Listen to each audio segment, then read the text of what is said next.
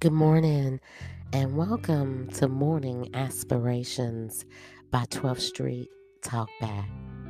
Father God, we just come to you this morning and we humble ourselves before you, Lord. We thank you for your grace and for your mercy, for always being there for us in the time of need.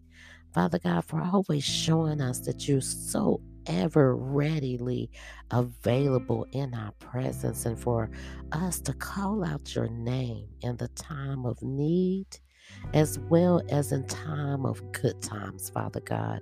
We thank you for the fact that we know that we need to let patience have her perfect works in our life, Father God.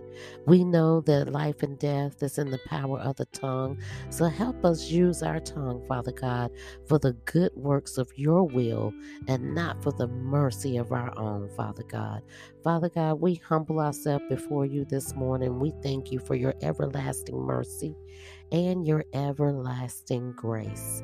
In Jesus' name we pray. Amen. Good morning, guys. This morning we're going to be reading Walking in the Midst of the Overwhelming. Lord, help me to recognize anything that seems overwhelming to me as a sign that I need to immediately draw close to you and pray.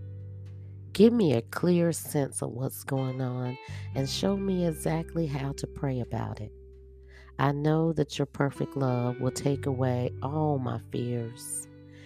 Perfect me, perfect me in your love so that I don't fall victim to the torment that fear can bring. Give me a deeper sense of your presence, for I know that your presence is far greater than anything that overwhelms me. 1 John 4 18.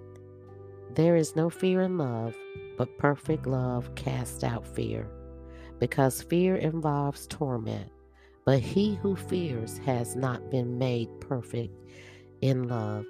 Guys, take that with you today. Ask God to walk with you in any circumstances that may overwhelm you in your life today.